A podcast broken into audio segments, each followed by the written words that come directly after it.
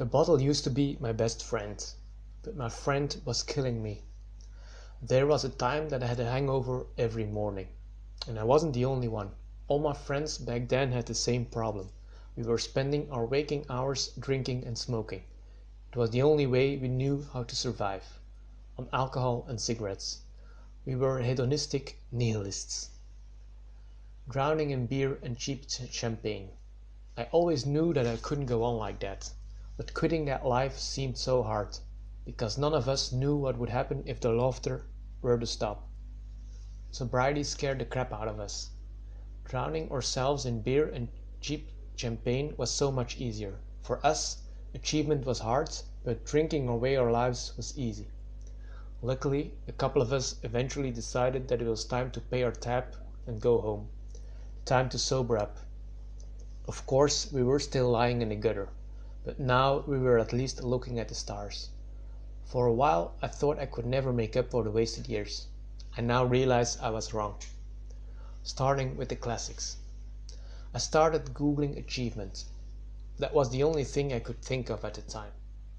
I found a lot of inspiring high achievers that way, and they all recommended me to read the classics. The answer to most of our problems was figured out ages ago. And they were right, because the classics always work. Seneca and Marcus Aurelius are among the most interesting authors if you're looking to become a Stoic.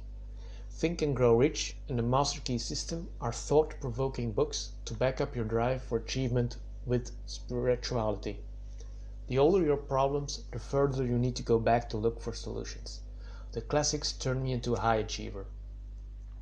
All or nothing. I went the other extreme. I haven't consumed a single drop of alcohol in over four years now, and for the other vices, I haven't committed them in over six years. It wouldn't work for everybody, and I don't think you need to be a monk to be a high achiever, because going to one of the extremes is never a good idea. But for me personally, going sober is the only thing that works.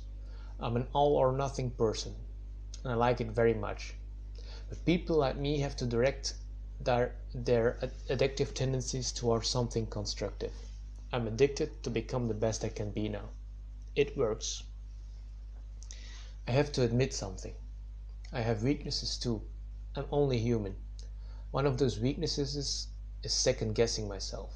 I sometimes wonder how my life would have turned out if I never had a drop of alcohol.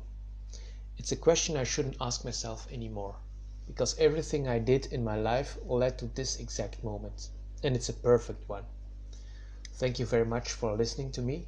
Now I would like to answer a question of a, follower.